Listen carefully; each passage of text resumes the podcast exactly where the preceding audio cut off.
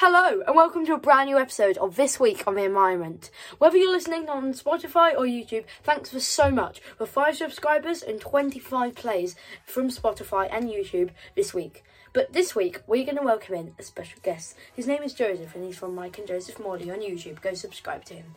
Now, this week, Net Zero Strategy shows UK will miss 2030 emissions cuts target. Starmer accuses government of turning Britain's waterways into an open sewer. And meadows to return at 100 historical sites in England. All to that coming up in this week's episode. The UK government has said it is still on track to meet its international climate committees under the Paris Agreement, as an analysis of its energy plan suggested more than drastic policies would be needed to make the required carbon cuts. Ministers announced the UK's revamped net zero strategy on Thursday with a raft of documents exceeding 1,000 pages, setting out policies on sectors from biomass to solar power and from electric vehicles to nuclear reactors.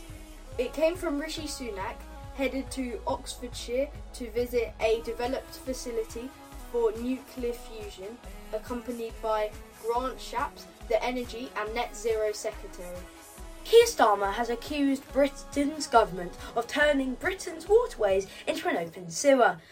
As data showed, raw discharges were sent into English rivers 825 times a day last year.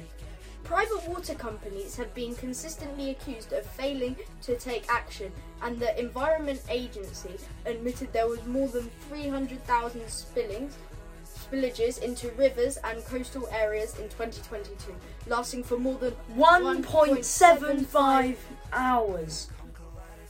Meadows across 100 historical sites in England, from the panoramic ruins of Scarborough Castle to the chalked down landscape of Stonehenge, are to be created and enhanced in a 10-year project celebrating the King's coronation.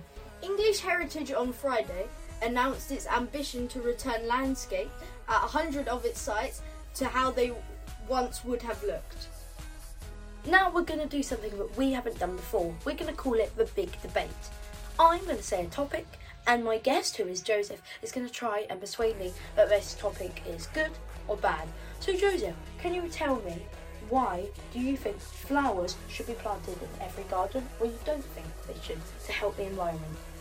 I think it would help because, for the bees, because they take the nectar from the flowers, and it would also just help our countryside grow a lot more and a lot more diverse into the colours of the nature. And we have to respect our nature, especially in the big cities that we live in, so London, Birmingham, Liverpool, Leeds, Cardiff, all of those major cities.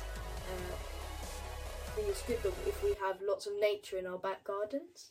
That's true as well, but in my opinion, I think they should plant flowers in a park where people can go and see them, because some people don't have a garden. But that's our big debate.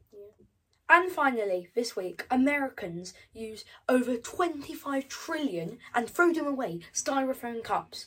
Now, does Todd Bowley run it? Because that's a lot of money. I'll see you next week in the next episode. Bye for now. Bye.